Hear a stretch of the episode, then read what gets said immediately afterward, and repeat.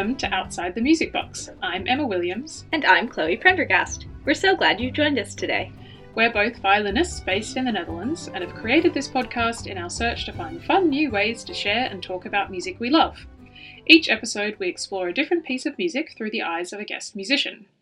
Our goal is that you don't have to be a total music nerd to enjoy this podcast, so we put little explanations of technical terms, some background info, and excerpts of the music we're talking about throughout the episode. If we miss anything, definitely let us know and we'll clarify in future episodes. We've also linked some Spotify playlists in the show notes with all the music we talk about, so you can go and enjoy for your own listening pleasure. Today's guest is keyboardist Chris Bezuidenhout, who I first met while hanging out after a concert with some mutual friends. Today he's brought in Bach's St. Matthew Passion, a piece for two orchestras, two choirs, a boys' choir, and soloists that lasts a total of about three hours. It tells the story of the lead up to Jesus' crucifixion with all the characters portrayed by the musicians. There's a tenor who plays the evangelist, basically the narrator of the story, as well as Jesus, Judas, Peter, two high priests, Pontius Pilate, Pilate's wife, two witnesses, two maids, and crowds that are portrayed by the choirs. Also, it's in German because Bach lived in Germany. This piece is traditionally performed on Good Friday, which is why we are publishing this episode today, on Good Friday, if you keep track of that kind of thing. In Europe, but especially in the Netherlands, there are heaps of performances of this piece in the lead up to Easter, and since this year, 2021, almost none of these are happening, and people are missing that tradition, we thought now would be a nice time to share this chat with you.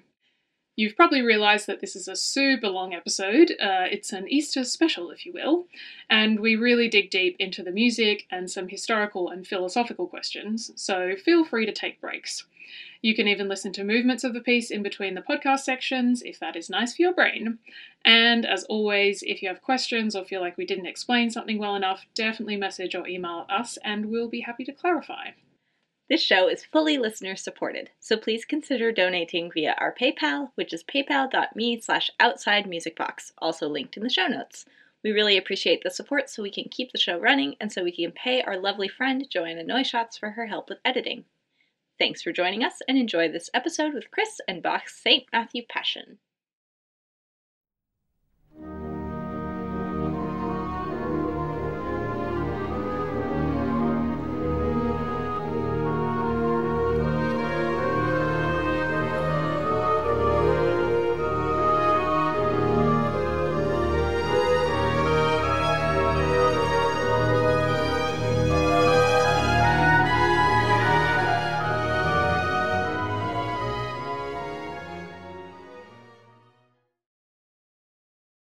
Chris, thank you so much for being here and for joining us. My great pleasure.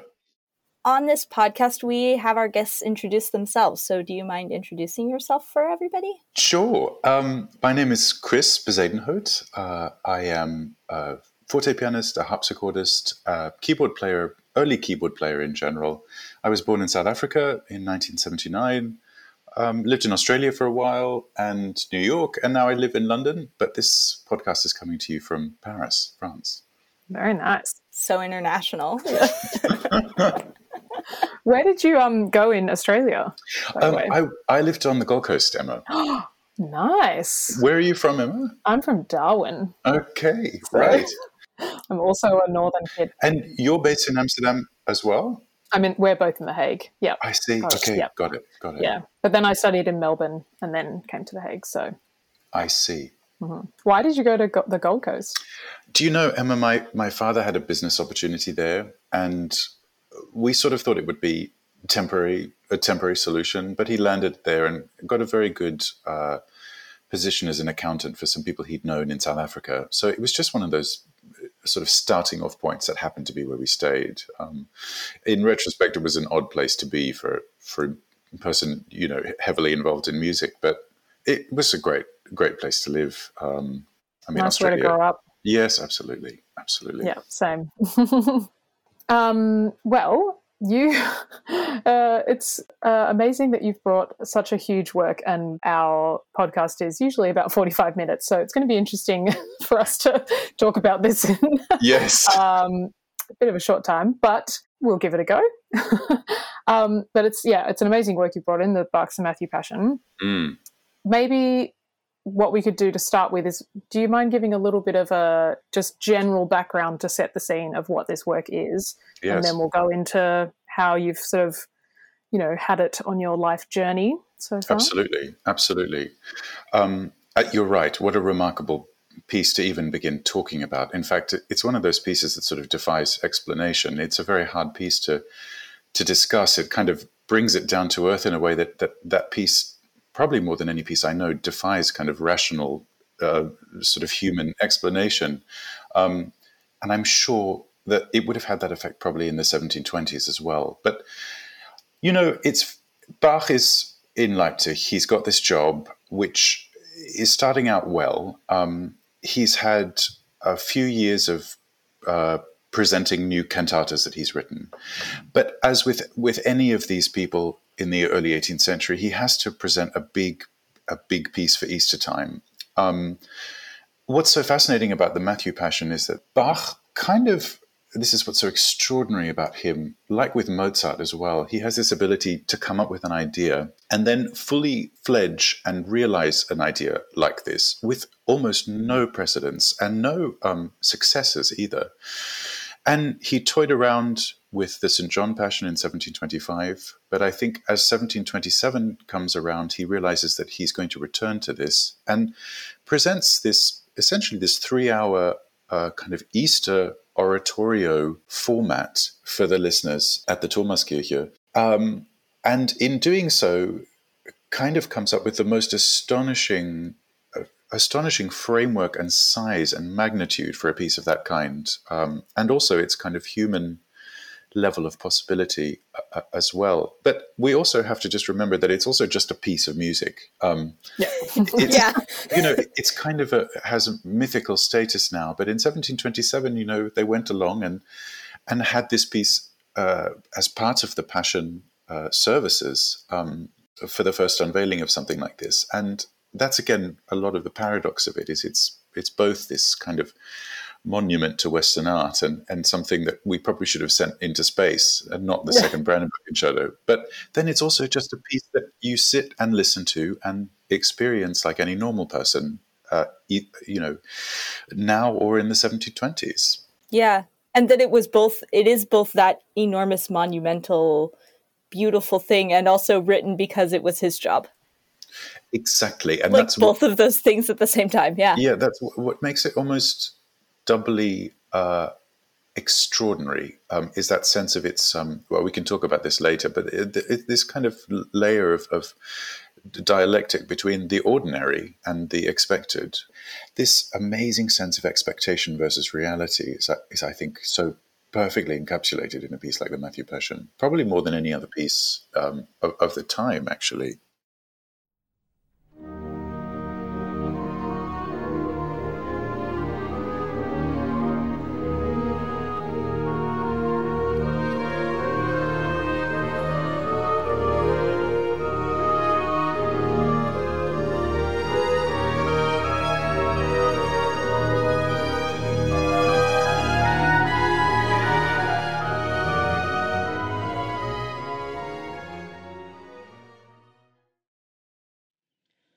Okay, yep, just to recap, this piece was written in 1727 by Johann Sebastian Bach for the Good Friday service at the Thomaskirche in Leipzig. It was the second of two passions that he wrote. The first was the St. John Passion, which is also still performed just as much as the Matthew, but at slightly smaller scale and with a slightly different story. The text Bach used for the Matthew Passion was written by Picander, a poet that Bach worked with regularly. The structure of the St. Matthew Passion includes a lot of different kinds of movements that alternate to create the flow of the story. There are large choruses where the orchestras and choirs sing and play together. There are arias where a soloist sings a song that reflects on what's going on, sometimes with a solo instrument as well. There are recitatives, which are speech like ways of singing, which in this piece are often sung by the evangelist to tell us the story, or Jesus saying some stuff. And finally, there are also chorales, which are the equivalent of modern day hymns based on the Lutheran liturgy. These would have been really well known by the congregation and provided pillars of reference throughout this really long piece.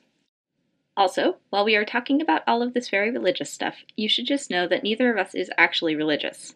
We'll talk about this later in the chat, but I grew up as a Jew and learned about Lutheran traditions mostly through playing Western classical music. Emma wasn't raised religious and learned about most of this from singing in her college choir. Because this story has a very complicated history that means a lot of different things to different people, we just want you to know that we absolutely respect everyone's religious beliefs and personal connections to it. We are now about to give you a rundown of the story as it is told in the St. Matthew Passion in a bullet point, whimsical way. Enjoy! It starts with Jesus announcing his upcoming death. Other people also want him to die. Then they have the Last Supper, and Jesus tells everyone that someone is going to betray him. They all go hang out in a garden where Jesus asks his friends to support him, but they all fall asleep while he prays in agony. Judas betrays him. Then a soprano and alto are sad, while the crowd, aka the choir, angrily shouts some stuff. Part 1 ends with a reminder that Jesus was born from the Virgin Mary. Part 2 starts with an interrogation at the high priest's place. Jesus doesn't answer about whether or not he destroyed and rebuilt a temple, but he does answer the question about whether he is the Son of God, which is a sacrilege. Judas feels really bad and kills himself. Then there's the whole thing where the Jews are allowed to release one prisoner, but instead of releasing Jesus, the crowd votes to release Barabbas, the thief and murderer. So Jesus dies. Then there's an earthquake, and they bury Jesus and put guards at his grave to prevent fraud. Much like the end of every musical ever, the whole ensemble comes together to wrap up with a final musical number singing Rest Gently, Gently Rest. Here's the very beginning of the St. Matthew Passion to get you in the mood.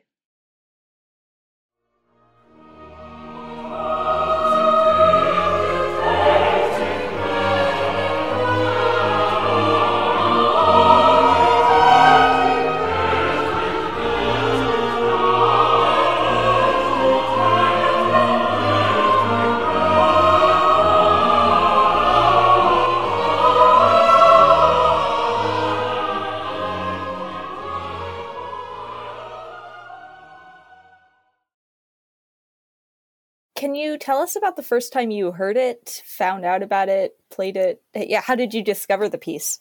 Yeah, look, um, Chloe, I was when I was growing up, I I became really obsessed with with CDs, and my father struck this deal with me where where every month he would get me a CD of my choice. You know, and in Australia, compact discs were really expensive. They were, time. I know. Really? I mean, they were thirty dollars thirty dollars for one CD. Wow. And it was one of those things where in Australia, a double CD was not discounted in price. It was sixty dollars, and Yeah, a, three, a three CD set was ninety dollars. Um, so when you got an opera box set for a present, it was or an oratorio, it was a it was a big deal in that time. Yeah. Um, it came, you know, I mean, we've lost so much of that, but the preciousness of, of being given a, a recording with a beautiful booklet and something Yeah. that you can really pore over and investigate was so wonderful. My father uh, started this kind of deal with me, and I became so very quickly obsessed with early music recordings. Mm. Um, and mostly vocal orchestral music. I wasn't listening to harpsichord music. I wasn't listening to solo keyboard music. It was mostly oratorios, operas, um, cantatas.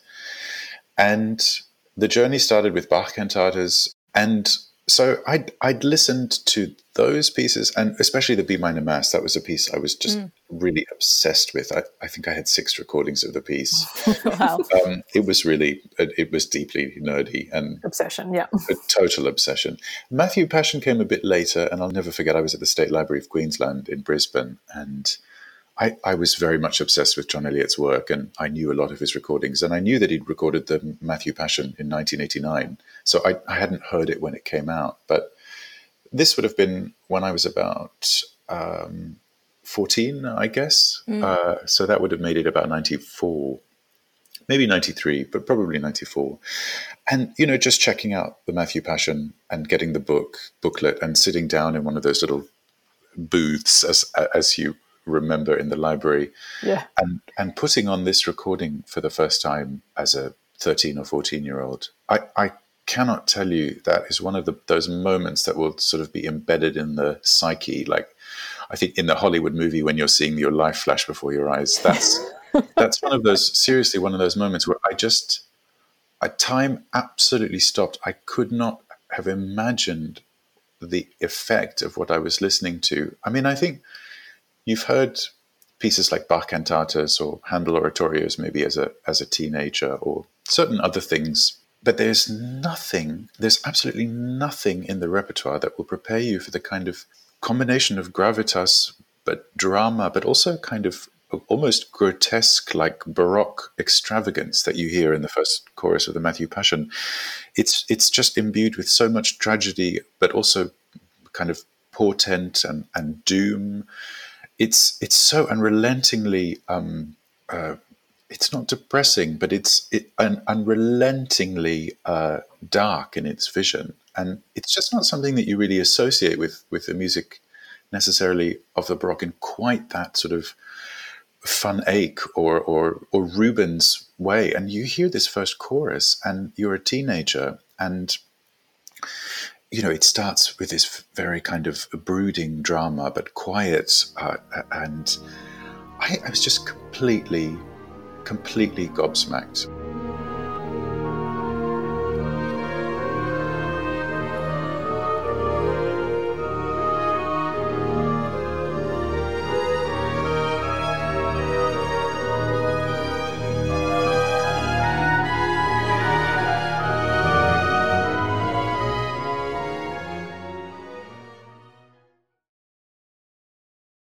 Think also in that moment I realized, wow, the the, the level of polish and perfection and kind of commitment to a vision that these people like John Eliot were bringing to to music that we knew very well. I mean, in my case, I didn't know the Matthew Passion, but I was so astonished by that and thought to myself, I have to be involved with this kind of person with these kinds of instruments, with this kind of recording technology as well. It's just really, it was a game changer listening to that first chorus for the first time. And did you sit and just listen to the entire thing straight through in that little recording booth?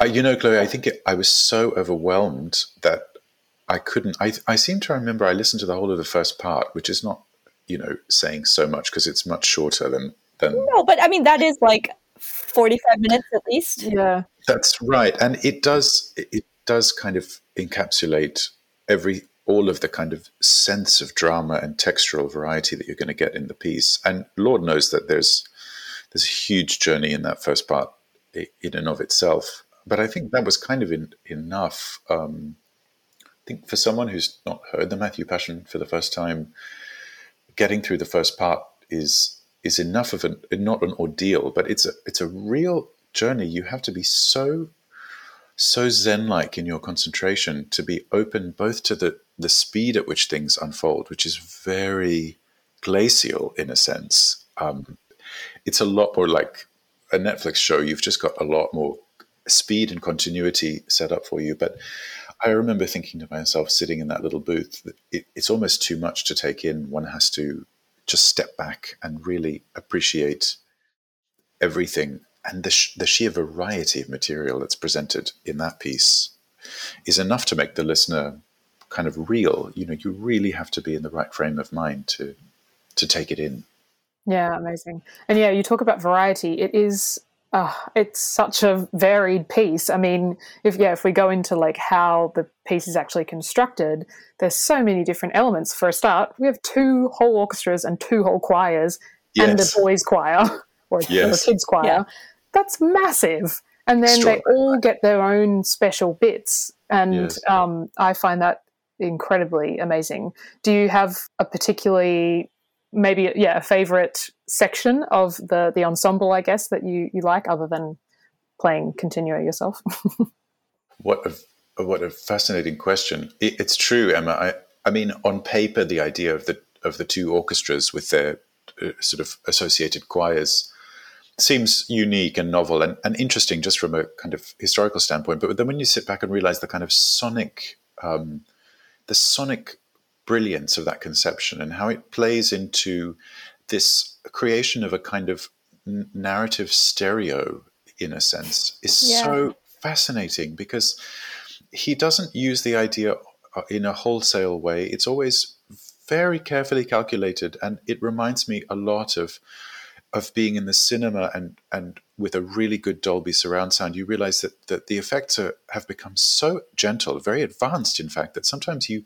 you feel sounds almost like behind your head, and you realize that the Dolby is doing that. And with Bach, it's so clever. You know, he goes from very kind of blockbuster use of the two forces, like in the first chorus, where you have, you know, who and questions being answered, you know, from side to side, which, which, if you step back, could be a little bit like 1950s rock, where you have your little chorus of of of girls who, you know, in in chorus answer some question that the the primo rock star answers. That's such a terribly cheesy example, but no, it makes a point.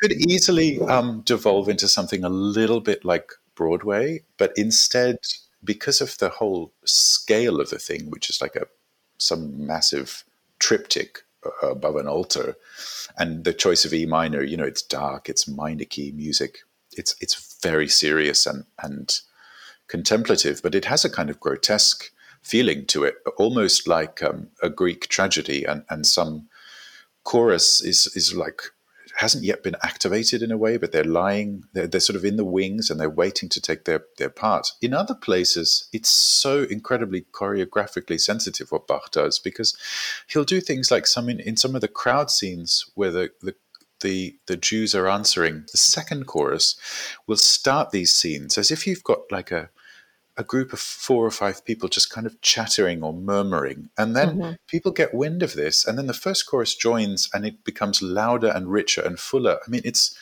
it's such a modern cinematic idea. It's just extraordinarily well told.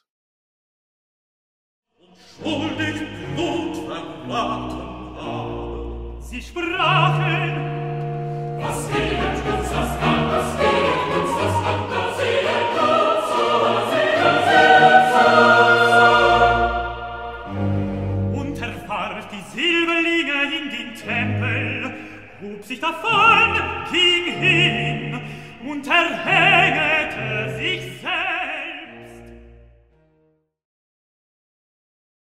But then I think also the the metaphor is that with the two teams of forces, you have the chance with this piece to kind of almost sit back. You know, if you're playing in the first orchestra and suddenly the second orchestra plays an aria, I think that's very. He's grafted a kind of of level of of of scriptural like watching in a sense, and you see this yeah, when you play the, yeah, yeah. observation. That's the word. Yeah. You see this when the first orchestra suddenly sits back and has a chance to to actually take in what's going on across the room from the other orchestra. And I, I think this is a moment where, in fact, the music also stops because the participants in the drama are, are actually quite literally um, having a chance to to hear what the other team can do. And that's kind of a mes- message for the incredible microcosm of the piece because it allows not only the, the audience to stand still, but also the listener to actually really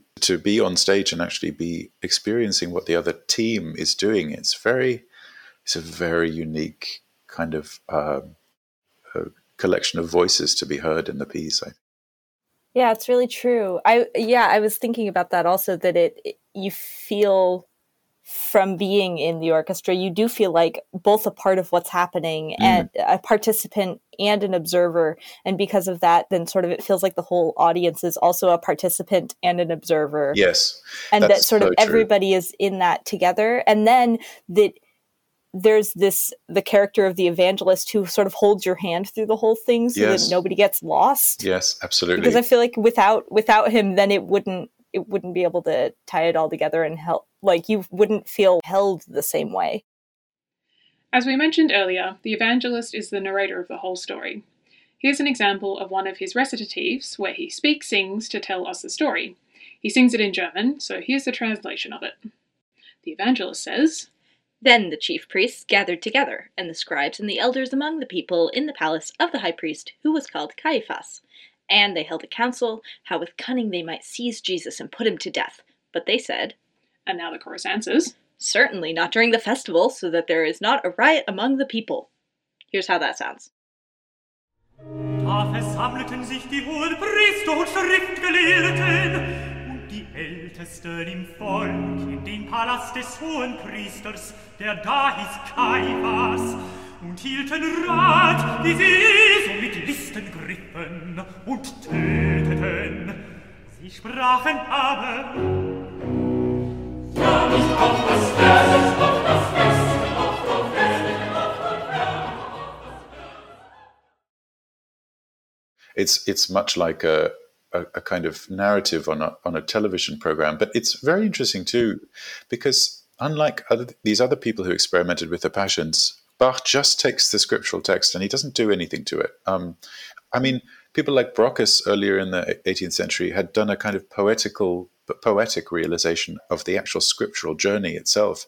And Bach rejects that idea. Um, Picander does as well, and they, they just take the text for what it is, which I think is a stroke of absolute genius because you've got these planes of, of narrative reality, one of them being these arias, and especially the ariosos, which have these texts of, of incredible, like pungent early 18th century f- uh, flowery language. But that's very much grounded then by just the story and no, none of the kind of um, flights of textual fantasy, textual fantasy. Here's an example of a soprano arioso, first with the translation of the flowery 18th century text.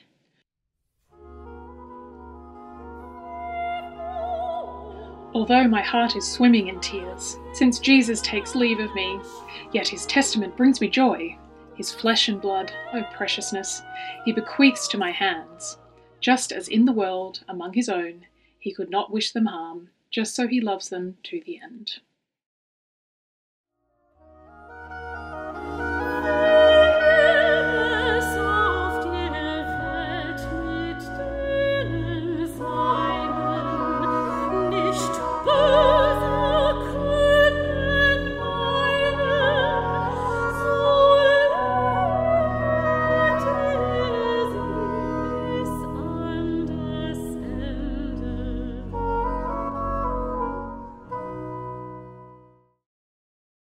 You know, what you say, Chloe, is so right too, because I don't know if you've experienced this, but I find what the, what's so astonishing about the piece is that the way it's scored as well, the ripple effect of when people are playing the same thing, the same material in the two orchestras versus other music where the two orchestras play vastly different material at the same time or in kind of stereo echo, like the chorus that ends the first part you've got this chorus which is actually really hard to play physically play together because of the the, the, the difficulties yeah. of, of playing the same music so far apart but then also playing two quavers in the first orchestra followed by another two notes in the second orchestra just answered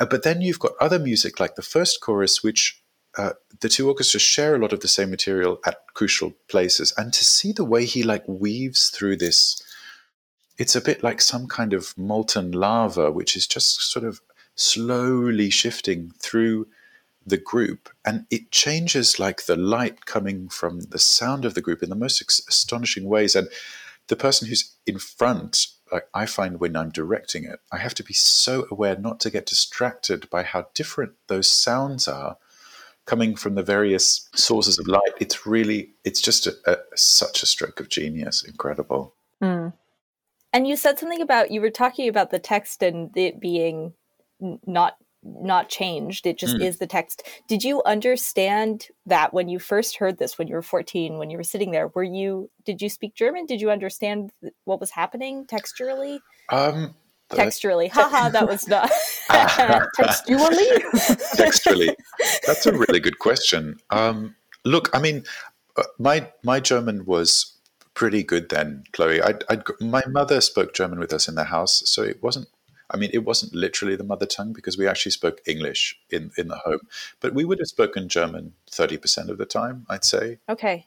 So, I had a very good conversational German, um, but again, nothing can prepare you for the kind of German that you're dealing with with someone like Picander. You know, it's just it's super stylized 18th century personal Luther German. Um, uh, that being said, I guess the recitatives are somewhat straightforward um, in the Matthew Passion, in that you can, if you've had some experience of, of reading the Bible, which I had. I mean, my parents brought us up as, as Lutherans, so mm. we went to church and we had a strong, we had a strong sense of, of you know what the Bible readings meant and and how they sounded in German, and so I I could I could follow along with that. This was kind of part of your tradition then. It was very very much so, Chloe. So there's that too. I hadn't thought of it like that. You know, the I when I was 14, I didn't really identify myself as really a Christian and and a Lutheran, but it certainly was there in the upbringing for sure. Yeah, that's interesting. Because the first time I heard this piece, like mm. I, well, I still don't really speak German. I understand slightly more, especially because now I speak some Dutch. But I, yes. Like the very first time I heard it when I was, I think I was also a teenager, and I had zero understanding of German. And was brought up as a Jew. Yes. So like the whole context for it, My I was goodness. struck by the music and yes. I like totally adored the music, but actually really didn't know what was happening in terms of the story. Yes. Do you know, that's so fascinating what a perspective that is for these pieces also, um, because uh, of course, I mean, it, it almost a Pandora's box that we might not even want to talk about, but the whole, the whole question of, of how how the Jewish community is portrayed in these pieces, yeah. especially the, the John Passion, of course, which, you know, people get really upset about. Um, yeah. I can understand it because it there is a melodramatic uh, Hollywood tone in the John Passion, uh, the, the, the, speed at which things happen, and also the kind of unrelenting um, kind of mob violence affect that Bach paints. Yeah is a, is a little bit depressing and damaging by the end of the piece. I, I, because of the, the length and scale of the Matthew, those moments of kind of fierce baying for blood moments are, are separated so well through the piece that it's not quite as unrelenting as in the John Passion. But what an interesting perspective to to come to a sort of you know arch Lutheran um, piece like this. Uh, but you know, Lord knows Luther was a, a, a wild anti-Semite. Um, yeah, yeah, yeah. Clearly, I mean, and yeah, that's. I mean, that's the thing. Is it is it is a whole Pandora's box, and like, I guess we'll decide later how much of this we want to keep in. But um, no, I think it is a good discussion to have because we have to really think critically about what we're performing and why, yes. what we're making. Yeah. You know, how much do you divorce the art from its its context or from yes. its intentions. Mm-hmm. I don't know why. I know it is very difficult because it it really opens up so many questions, and yet then it kind of suddenly transcends into something that's just completely uh, not of its time. And yeah. I think one one of the things I felt so strongly with the Matthew Passion, Bach himself is struggling with this very human conflict of realizing the the utter hubris of writing something of this scale of beauty and perfection. And I think he sees in, in his own admiration of the piece a kind of deep horror from his Lutheran side, which says, I should not have worldly pride in something that is rooted in the life of men like this, because all that I'm preparing myself for is is happiness in death. You know, that the, you know the Lutheran doctrine of of suffering through the mortal coil and then being allowed to to join the Lord after death. I think the kind of proto modern ideas that you see in the Matthew Passion of a piece that will outlast its creator are very troubling to Bach But of course, mm. he realizes that the piece is just a sensational product and something that requires deep care. You know, you don't see people in the 18th century writing five versions of something like Bach preparing his 1736 score of that the Matthew Passion, which is one of the most beautiful things that's been given to us from the 18th century. And this is a guy who knows this is probably the most important, one of the most important pieces I will write.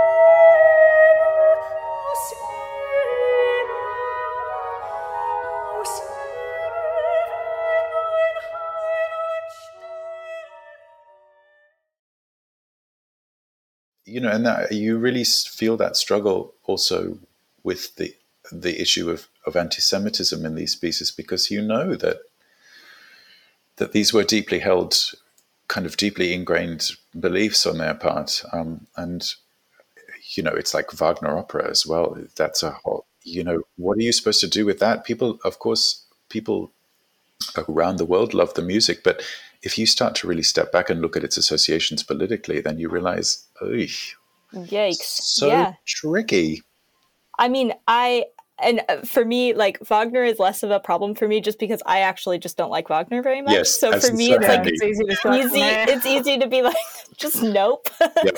but with Bach, I mean, I have had so many people ask me like, how does it feel playing these passions as a Jew? Like, how how is that? What is that like? Do you feel okay doing it? And it's funny, yeah. Somebody asks me that almost every year, and um, like obviously I feel weird about the history of it, but um, I feel a little bit like it's a fuck you. I'm still here. Somebody's paying me money to play this. Yes, exactly. And I you think know? that's that's exactly the way. Uh, that's exactly the way it should be looked at. That kind of level of, of um, uh, separation from from the issues.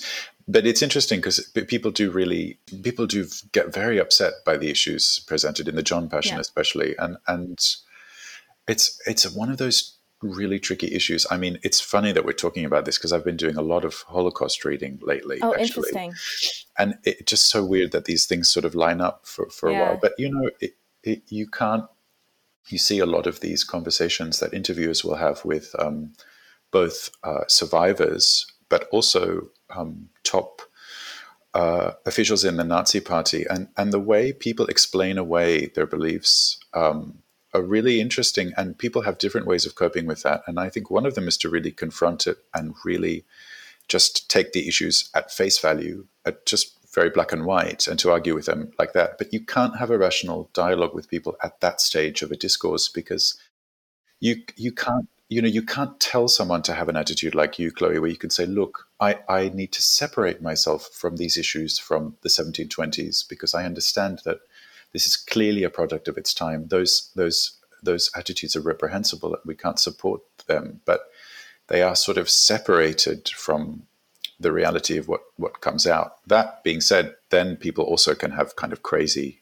fantasy ideas about what they think they were doing at a time, and it doesn't line up at all. So it's just yeah. it's really we could talk about it for hours it's so yeah. fascinating we could and it could i mean there is no actual real answer and everybody yes. does have to find a way that they feel that they can in either engage with it or not yes. and for me the music is so magnificent and amazing that i feel like i would be losing out by deciding to not participate because right. i have a moral um, problem with how things were written back in the 18th century. Yeah, and as you say, we can agree we don't have that problem with Wagner. So I don't have that problem with Wagner, so it's fine. I guess uh, yeah, it's great living in this time. We can pick and choose. I know. Yeah.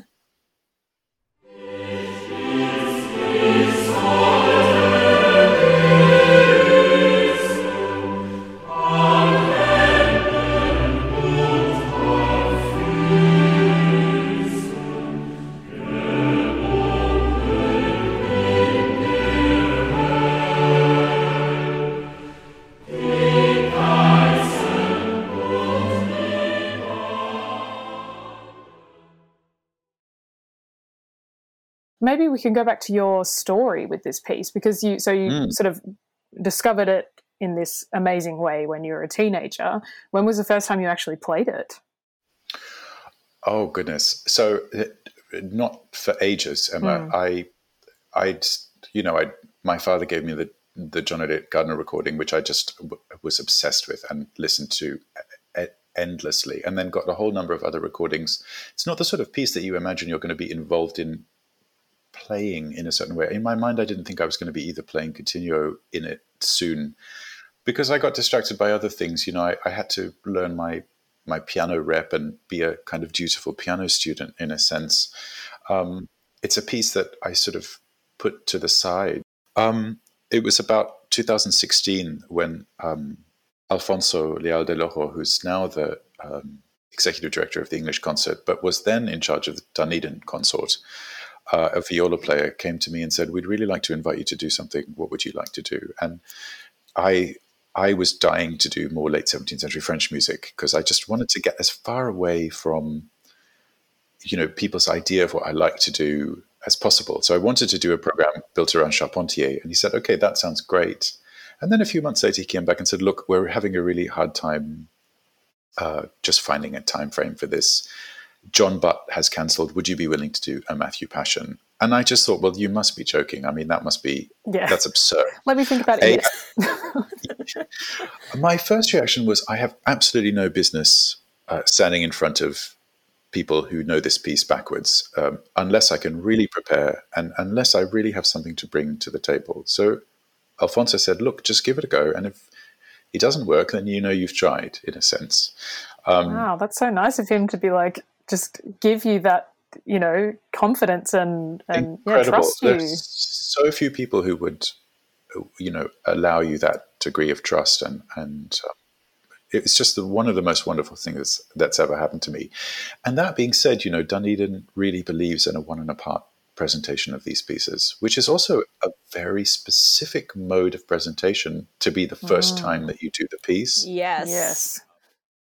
So there is a very nerdy controversy over the amount of musicians that should be used when performing this piece. Should you use full orchestras and choir where multiple people are playing slash singing the same parts, or do you just have one person playing slash singing each part? Most of the time it's performed with full orchestras and choirs, so it's kind of unusual that Chris's first time directing it was with one person per part. A lot of musicians and also non musicians have very strong opinions about this, which we find kind of hilarious. I mean, the team was so spectacular, and I had to step back and say, how many times have these people done this piece with that level of kind of knowledge and immersion? So I set about really preparing for the piece as well as I could. And for me, the the inspiration was always that oft quoted little line we have about Bach directing from the harpsichord. And I wanted to play harpsichord almost from beginning to end. I wanted to find something that had a bit more of Bach, the expert harpsichordist, playing. And I think when I decided on that, I could come to the piece with a bit more confidence, in a sense, um, that it would be a, a piece played by not Bach, the sort of conceptual abstract art of fugue person, but Bach, who's playing, let's say, the violin sonatas with a friend, Mm. you know. Yeah. So, you know, I worked for, for really for months on the piece. And then we did this in 2017 at, at Easter time. And it was just, again, one of those experiences I can't tell you, I cannot tell you the feeling of emotion to hear people playing and singing the first chorus for the first time around you. And we were rehearsing in this church in Edinburgh, and everyone was actually standing in a circle. The singers were behind me and the orchestra Wow. in front. And I mean, I definitely started crying. Um, you, and of course, all these incredibly seasoned English London professionals are sitting in front of you, and you think, oh my goodness, here it comes. Oh no, emotion. Don't let it out. There's just nothing to prepare you for for that. You know, you heard the piece as a 14 year old, and and then you hear also you hear it one and apart, which is such a in, in a certain way a much more direct vision of the piece because it's much much more conversational, much more spoken like, which I think enhances the terrifying quality. Yeah. Yeah. It's really intimate in a particular way that way. Mm. Yeah.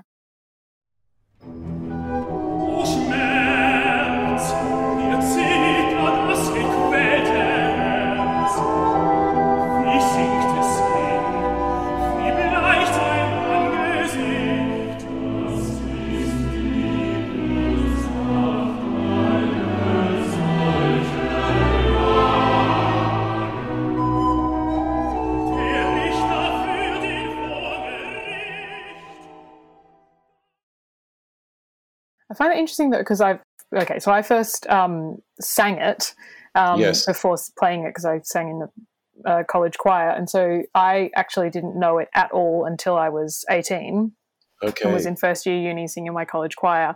And we did one of the first, you know, productions of St. Matthew Passion in Australia for like a long time. Um, and it was amazing also like going back to the language thing i was starting to learn german at that time and so my level of german was really crap except for all of these like religious and like storms and death and like right. And Jesus said, Jesus, and, like, Yes. and he said to him and like all this Yeah, sort of stuff. exactly. I was like, hmm, interesting way to learn German, but um, it was very useful. But yeah, but the the thing that I find so amazing about this um, St. Matthew Passion that we were talking about a little bit earlier is the the choirs have these kind of changing roles. Um, Where they get to be sort of observers and they can sort of maybe just be, you know, the, the nice bridging music between two things, or Yes. they can be actual mobs, like crowds going, you know, mental, um, and then talking to each other, the two choirs interacting or interacting with the, you know, with the orchestra or interacting even with one of the, the vocal soloists. And Yes, so exactly. um, it, I feel like it must have been so difficult for those one per part singers to be able to be so versatile to get those different characters and kind of Mm. um, yeah, I don't know, yeah, textures and things like that. You're right about that. Did did I mean? I'm assuming they did really well, but with that, but yeah, how was it? That's so hard to know. I mean, that's where you start to really find out people's true beliefs about what they want to hear. And some people just do not want to hear one and apart Bach passion. I think they think of it as a kind of heresy in a certain sense.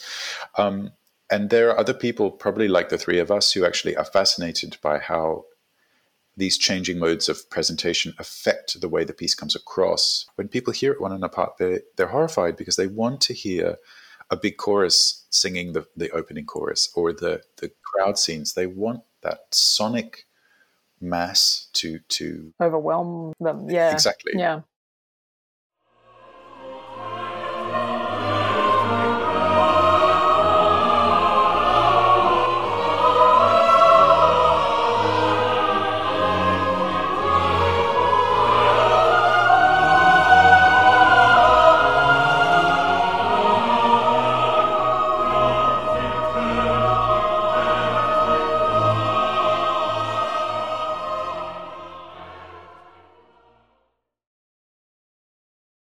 Speaking of um, the music, do you have? I know this is like an enormous question that I'm about to ask you, but do you have some favorite bits of it? What are your favorites? Gosh. Um, I know Sorry. that that is not a very fair question. Sorry. well, I mean, let me think. I'm trying to think of every time I've done it, the places where where I sort of am on the verge of breaking down. Um, yes, that's like, what that's I want we to know. want. Which are those places? I would say for me, the biggest moments are the following. It's the end of part one, the duet, So ist mein Jesus nun gefangen, this soprano and alto duet with the second chorus interjections, which I just find so heartbreaking. Someone suggested to me once that instead of being uh, uh, in a tone of outrage and, and loud uh, objection, that this is the, the chorus of believers kind of hiding in the in the dark in the forest, sort of saying, mm. you know, what's happening? You know, lass ihn, don't don't take him.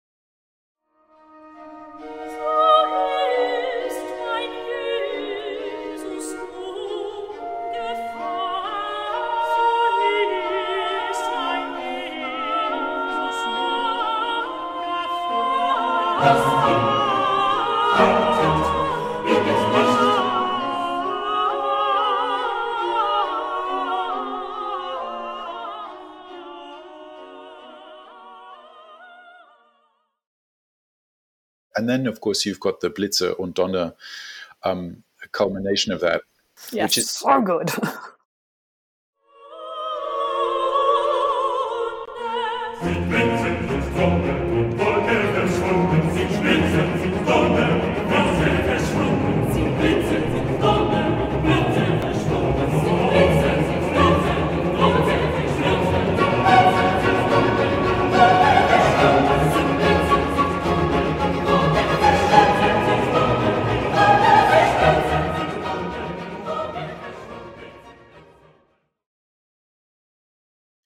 then the next stop for me, I know one should always say Erbarme dich, which You don't have to. You don't have to. I mean, it's amazing, but yeah.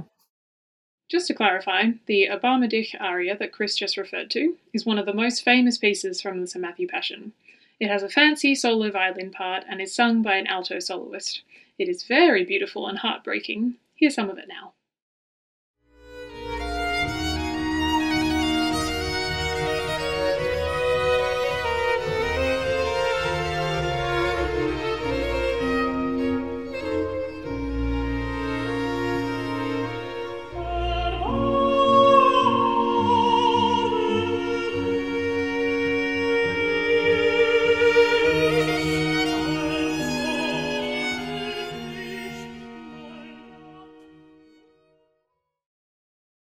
Do you know, I, uh, one of the moments in that is the chorale after Erbarme dich, um, Bin ich gleich von dir gewichen, which is, in terms of the the structure of the piece, is one of those play, places where you have a chorale directly after an aria that also closes a scene. You know, and it's an amazingly crystal moment of purity.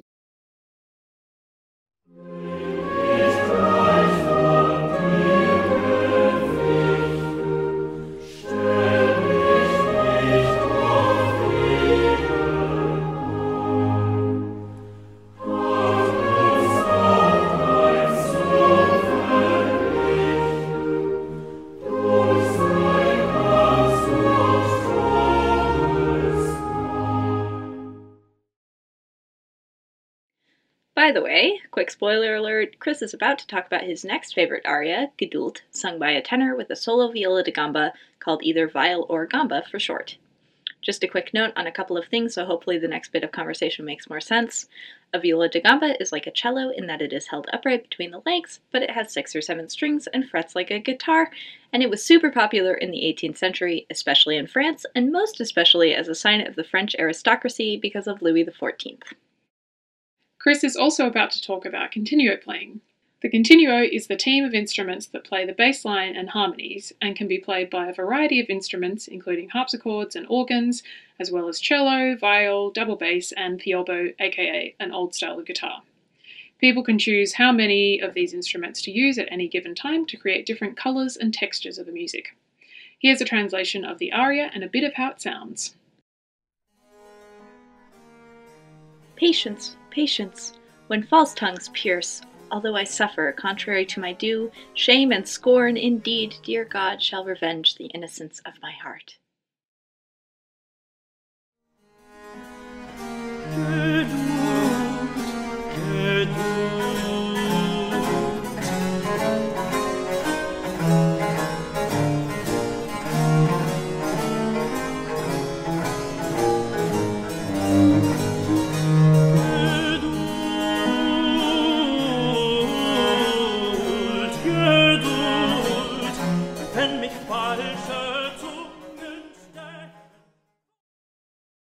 Then, you know, carrying on from that, the, the next place I always feel like my heart rate goes way up is um, Geduld, the solo tenor aria. Mm.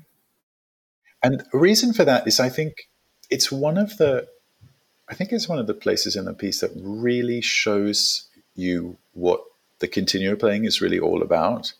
Um, and it's I think it's probably the hardest aria in the whole piece in terms of what you're faced with as a continuo player in terms of solutions. And when when Oh, I've how done it, well, you've got so many different schools of thought with that piece, um, Chloe. It, it- you see a lot of French groups, for example, with an army of bass instruments, and I find it turns into a little bit like the tenor is is dragging this tractor up a hill, or or a container full of cargo up a hill. And I think it's not the point of the piece. I've always I've always done it only with harpsichord and viol um, because I think it's a moment of, of incredible uh, concentration that the limelight suddenly focuses on this very small theater of, of participants. And I think it's the important thing about the, the viol music in in both of the passions is that there's this incredible nod to French culture and Louis XIV and the cult of viol playing and the viol as an emblem of the aristocratic w- tied into Louis XIV. And I think that emergence emerges somehow more vividly when you have a harpsichord accompanying it. It's sort of very dripping with color and texture. And I think those moments are really harpsichord moments. Um, in that's just my opinion, but invariably, you know, you've been playing continuo of the piece for the last uh, hour and a half or almost two, and all of a sudden, everyone stops, and it's just violin harpsichord. And for me, it's a moment like, okay, you've got to now bring your top level playing to this moment because it's an important aria. It it it represents, you know, it's such a vivid moment where the the thoughts of the of the third party observer are so vividly portrayed.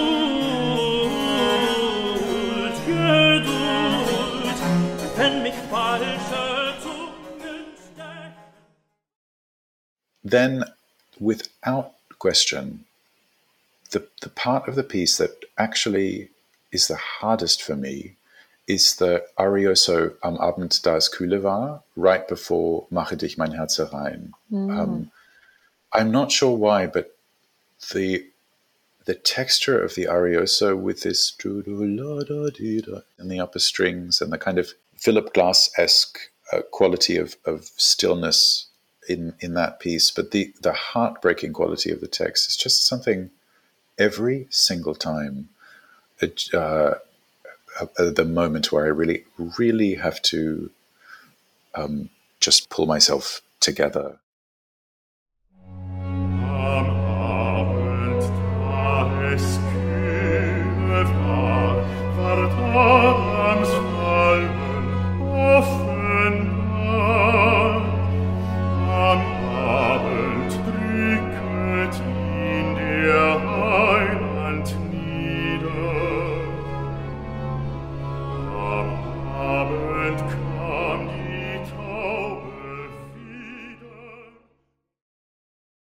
Here's the translation.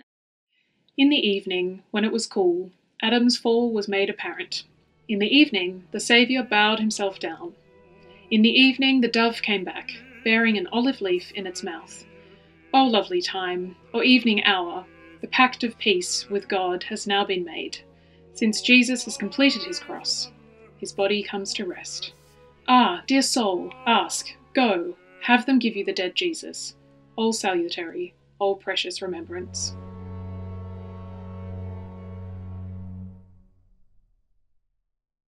And what strikes me so much about about that moment in the piece is the it's the place in the piece where you realize that Bach has this incredible program that he's inserted into the piece. I mean, the first chorus is in 12-8. It's ostensibly a, a dance meter that we don't associate with, you know, dragging a cross up a hill with, you know, Jom and it's this world of, of the sacred and secular, of the earthly and the divine that, that he manages to fuse so brilliantly with these very concrete, simple choices. And so when you realize that you've been manipulated in the best sense of the word through this journey, and you get to Mache dich mein Herz and, and the feeling is one of, of exaltation, of being uh, allowed to be the person in charge of, of Christ's burial, but how that message has gone through these various uh, in, incarnations in the piece, and that's that's a moment where you you realize that joy joy does actually have its place in the story and does sort of win out in a certain way, um, and it's so dance-like and and so it's one of the very uh, musical theatre moments in the piece, I think, and I mean that in the best possible sense, where everyone Yeah. Everyone who hears it knows what the message is. It's it's a very clear text. It's a very clear message. It's a very, very clear affect, in a way that so much of the rest of the piece is is very much slightly shrouded by all this complexity.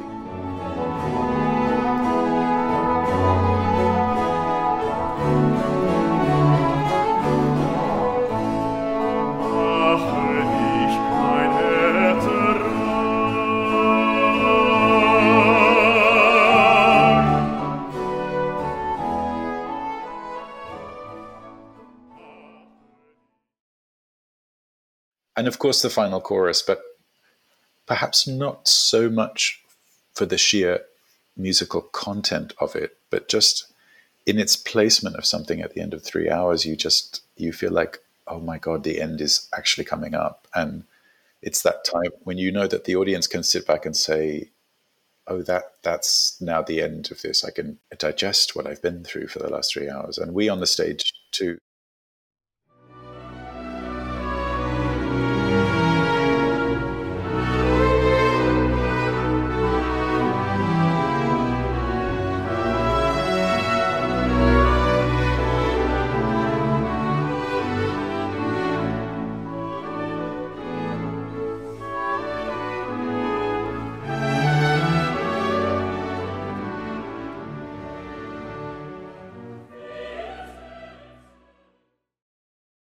And I don't know if you've had this experience, but it's one of those pieces where you start the beginning and you think, "Oh my god, three hours!" But when it goes really well, it just it just feels like one of those amazing long Hollywood esque dreams where you just don't want to wake up and it's like floating or or swimming, and you get to the end and you're almost upset in a certain way Yeah. uh, that it's over. It's very true. Yeah, that's true. Every time I get there, I have the like. Every time I think, "Oh my God, here we are!" Yes, Like I sort of am coming back to myself. I always find the hardest beat that when that piece is you end the first half, first part, and it's Yeah. gone well, and you think, okay, a lot of very difficult things in that, Yes. especially the last chorus, which can, you know, is logistically very difficult. But then you have a little break, and then you come back at the beginning of part two, and you realize, oh right, now, we've the got to get to work. Yeah. you know now you really have to up your game in terms of concentration and if you can make it past the middle of part two without any lapses in confidence in a sense or or like direction in your thinking then i think you've made it Yeah, it's so true that um, towards the end, you he he gives you the time to process and rest. I mean, it's literally time to rest in the yes in the end to just be like, yes this is all the things that have happened. Let's just have a moment to just just have your moment before we all go home and do Yes. whatever. that's very true And here's how it all ends. As I just said, the words are literally talking about resting. We sit down with tears and call to you in the grave. Rest gently, gently rest. Rest, you exhausted limbs. Rest gently, rest well. Your grave and headstone shall, for the anxious conscience, be a comfortable pillow and the resting place for the soul. Rest gently, gently rest. Highly contented, there the eyes fall asleep.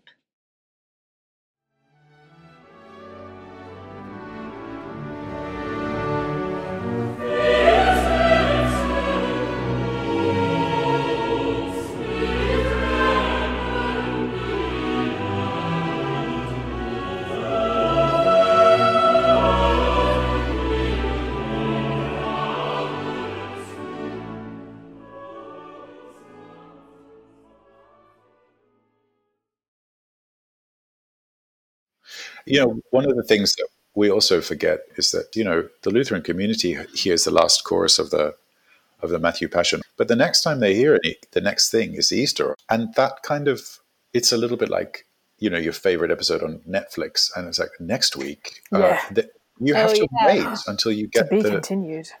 exactly and that that level of involvement also you know in the chorales in a piece like this for the i mean they're not actually literally singing them but they're that is the part But they the know job. them. they do and they know what they mean and they know the melodies and, and the way they're transformed must have been so such a powerful transformative effect for the congregation I know. How amazing would it have been to be the first people hearing this? And like, because you would know all of the choruses. Yes. So they were just like your pop songs or whatever of the time.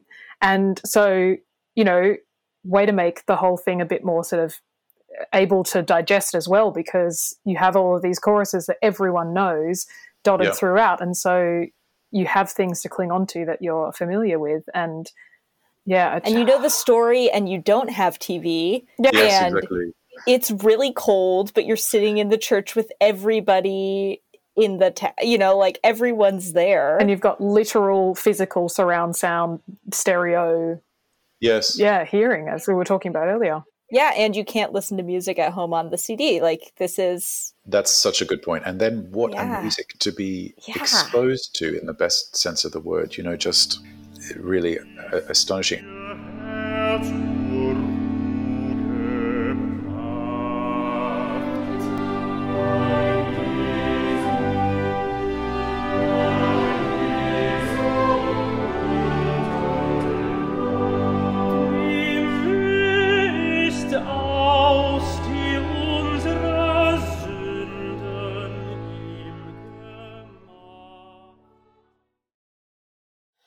Um okay, before we wrap up, is there anything else that you wanted to say about this piece? I don't think so. I really think we've covered absolutely everything We have done a good job.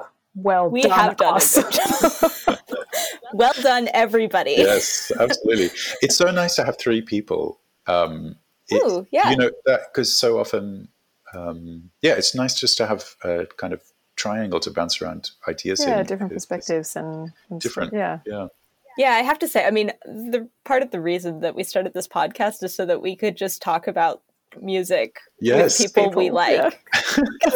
Like, It's if you great. can't be playing the music all the time, the second best is to talk about it That's so true. That with is so everybody. true. So, yeah. Great. Um, we have one question that we ask at the end of uh, our interviews, and that is Is there a piece from another instrument's repertoire that you're jealous of? Um, a piece from another instrument's repertoire. Do you know? I'd have to say probably the Beethoven violin concerto. Actually, um, Mm. Nice. it's just yeah that because you can listen to it without having to feel involved. I mean, I've played the Beethoven band concertos and I love to, but there, there's that sense of I love that period for Beethoven uh, the, in the middle period where there's this sense of incredible calm as well, and and not so much kind of struggle and fighting, Yeah. which is wonderful too in the later music. But that piece is just. Uh, yeah, you can just float. I can so float away in that piece, Yes, excellent. We agree. Great. Um, now, is there a way that people can support you, get in touch with you, get your stuff? Do you want to just plug yourself for a minute? Um, so how, how do you normally do that? Um, I don't really know actually. What a good question. So, Um, if you have like a website, we can put your website in the show notes. We can link anything. do that. Yeah. Please link my website. It's going to be updated soon, so there'll be some new recordings, and there's a new recording of Beethoven piano concertos coming out soon. So Awesome. look out for that. It'll be the last volume with concertos one and three with Freiburg Baroque Orchestra. So Awesome. And people can people directly buy those albums from your website, or do they need to go to some other thing? They can, um, and, And is that the best way for because we talk on this podcast about like trying to find the way that artists get the most money for where people purchase the albums? Is that the best way to purchase the album? Is I on your website? Yes, so. I'm not really sure. I'm- Okay. but um, I think that's probably true, Chloe. Yes. It's probably better there than Definitely like than. Spotify. Yeah. Yes. yes. Yeah. Cool. Great. Check it out on Spotify, realize that you love it, then go purchase it on the website. That's wonderful. Thanks so kind of you, Chloe. Yes. Well, thank you so much for joining us. Thanks for being here. Thank you for having me. I really enjoyed that, guys. It was really lovely to talk so deeply about something for a change. Um, Yeah. And this is one of those pieces that allows you to do that because there's just so many issues that don't have to do with you know what harmony you're playing in the right hand. It, it's it's Yeah. less technical than that. Actually, it's about a lot Yeah. of things. Super. Yeah. Human. Deep yeah. love. Yeah. Yeah. Thank you so much.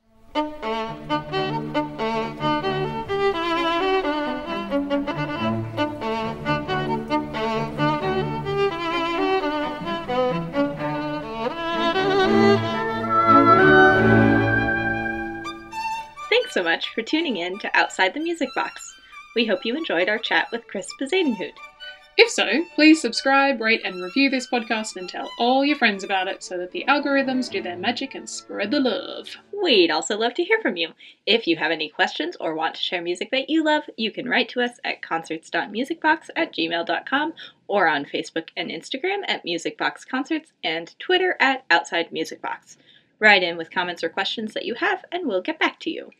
Big shout out to Joanna Neuschatz for her help with editing, and another fun reminder to donate via our PayPal, which is paypal.me forward slash outside music box.